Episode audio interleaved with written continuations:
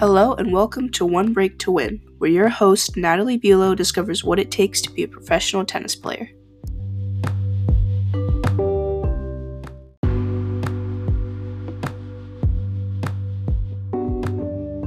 With 15 and 16 year old professionals like Coco Gauff and Amanda Anisimova making it past the third and fourth rounds of major tournaments like the Australian Open, you have to think what does it take to go pro? Now, we all have heard the names Roger Federer and Serena Williams. They're superstars on and off the court, making history every year. As professionals, they are constantly traveling across the globe for big or small tournaments with little to no days off. They are expected to play two weeks of intense tennis and then a day later do it all over again. So, to be a professional, you have to be able to keep up with the fast paced world of tennis. You must be physically and mentally prepared 365 days a year, and your body must be able to withstand a 3 to 5 hour match and be ready to play again tomorrow.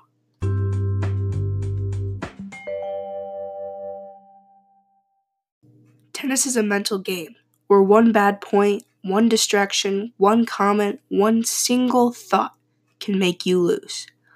A professional must have confidence in themselves to say they can win against the toughest opponents and not lose against the easiest.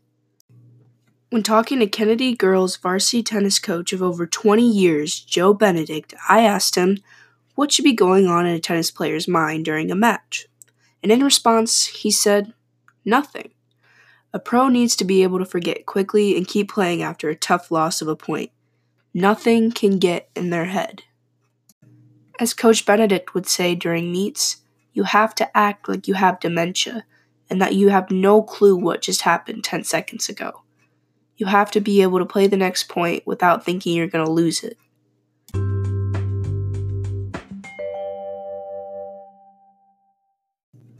Tennis is full of small rules and mannerisms that make it unique. At Wimbledon, the winner and the loser walk out together after the match. During tiebreakers, players switch sides every six points, and according to the WTA official rulebook, a server only has 25 seconds to serve the next point. These small rules and mannerisms are essential to know for not getting penalties and not being seen as rude or impolite by spectators and opponents.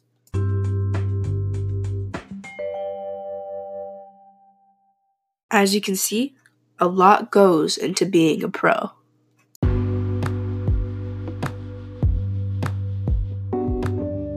Thank you for listening to One Break to Win, and I hope the rest of your day is a grand slam.